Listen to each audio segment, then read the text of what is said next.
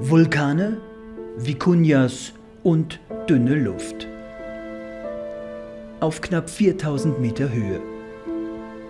Hier in Boliviens Andenhochland schießt sie überall aus dem Boden, leuchtend, als hätte sie ein Regenbogen benetzt. Quinoa. Jetzt, kurz vor der Ernte, kontrollierte Lida Huanca besonders genau ihre Pflanzen der Sorte Quinoa Real, das königliche Quinoa. Jahrtausende alt und besonders nährstoffreich.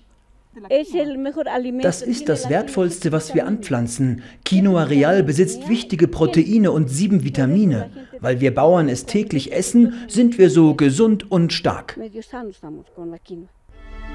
Kurz vor der Ernte bereitete Lida eine neue Plage Sorgen. Gefräßige Würmer befallen die Sträucher seit wenigen Jahren erst. Die tauchen jedes Mal plötzlich auf, ich puste dann und sie fallen heraus. Danach sprühen wir eine Flüssigkeit auf die Pflanzen, aber keine Chemie, sondern etwas Selbstgemachtes. Ihr Wundermittel ist erstaunlich naheliegend. Der Agraringenieur Eduardo Payet hatte sie darauf gebracht, eine Flüssigkeit aus Lamamist und Kräutern möglichst lange gären zu lassen. Nicht nur Delida, sondern alle Bauern hier im Hochland schwören auf diese Tinktur, die gegen Schädlinge bestens wirke. Hier wird nur ökologischer Dünger verwendet. Nur so schützen die Bauern ihre Böden und Mutter Natur. Das ist allen wichtig que es muy, muy importante para nosotros, ¿no? cuidar la tierra. Gesprüht wird oben, wo der Quinoa-Samen wächst. Der Anbau ist ökologisch zertifiziert. Die Bauern hier exportieren ihr Bio-Quinoa gemeinsam, sogar bis nach Deutschland. Doch längst sind sie nicht mehr die einzigen. Der Anbau von Boliviens Superfood ist weltweit explodiert auch wenn es nur hier das raue Klima und die salzigen Böden gibt, die die Pflanze so liebt. Der Konkurrenz aus dem Ausland wollen sich die Lieder und die anderen Bauern nicht kampflos geschlagen geben. Deshalb haben sie den Bio-Quinoa-Verband ANAPKI gegründet. Gerade findet eine Sitzung statt. Mit Hilfe von Experten wie Eduardo soll es gelingen, die Konkurrenten in die Schranken zu weisen. Wir von Anapki wollen unsere Quinoa Realpflanze weltweit bekannt machen. Diese edle Sorte wächst nur hier auf dem Andenhochland, wo wir von Salzseen umgeben sind. Eduardo ist bei Anapki angestellt und für die Qualitätssicherung zuständig.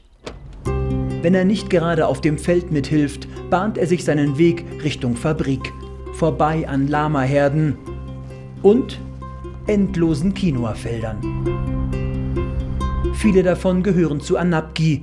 Dem Bioverband haben sich bislang bereits 25.000 Familien angeschlossen. Das Leben auf dem Andenhochland dreht sich seit Jahrhunderten um Quinoa bis heute. Auf dem Markt bestellt man Quinoa-Suppe mit Hühnchen. In den Gängen wird gefeilscht um den Preis für die Samen, roh oder geröstet. Draußen an der Straße warten Quinoa-Großhändler auf Kundschaft für ihre 50-Kilo-Säcke. Viele von ihnen sind frustriert, denn die Preise waren zuletzt gefallen, weil die Konkurrenz im Ausland immer mehr produziert. Unser Quinoa Real wächst auf fruchtbaren Böden und ist nahrhafter als die anderen Sorten im Ausland. Dort spritzen sie außerdem Chemie. Das kann man mit unserem Anbau nicht vergleichen. Bei Anapki ist man guter Dinge, die neue Konkurrenz in Schach halten zu können. Gerade erst wurde eine neue Anlage eingeweiht. Säckeweise landen die bunten Samen in der Sortieranlage. Pro Monat exportieren sie 100 Tonnen Bio-Quinoa allein nach Deutschland. Ökologisch angebautes Quinoa Real ist in Europa gefragt. Trotz des Erfolgs macht sich auch Eduardo von Anapki Sorgen, denn der Markt für Quinoa ist so umkämpft wie nie. Langsam geht das Prestige von Quinoa verloren. Mittlerweile exportieren viele Länder andere Quinoa-Sorten. Wir befürchten, dass das auf Kosten unserer traditionellen und edlen Sorte Quinoa Real gehen könnte.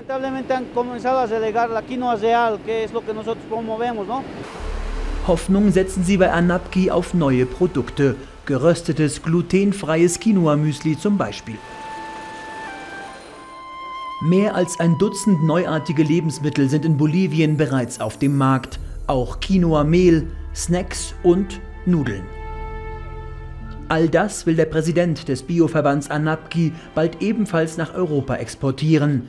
Dann, wenn die Viruskrise endlich vorüber ist. Die Pandemie haben wir nicht kommen sehen. Anfangs gerieten wir in Schwierigkeiten, aber zum Glück ist die Nachfrage jetzt wieder stabil. Auf den Feldern gibt es noch eine andere Herausforderung.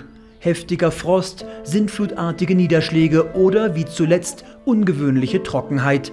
Der Lieder nimmt neue Wetterextreme wahr. Die sonst so widerstandsfähige Quinoa-Pflanze hält dem nicht immer stand. Wir sind besorgt, denn derzeit fehlt unseren Pflanzen Regen. Seit Monaten fällt hier ungewöhnlich wenig Niederschlag. Das treibt uns um. Hier, auf knapp 4000 Meter Höhe, haben sie sonst kaum eine andere Einnahmequelle. Außer dieser uralten Pflanze mit den leuchtenden Farben.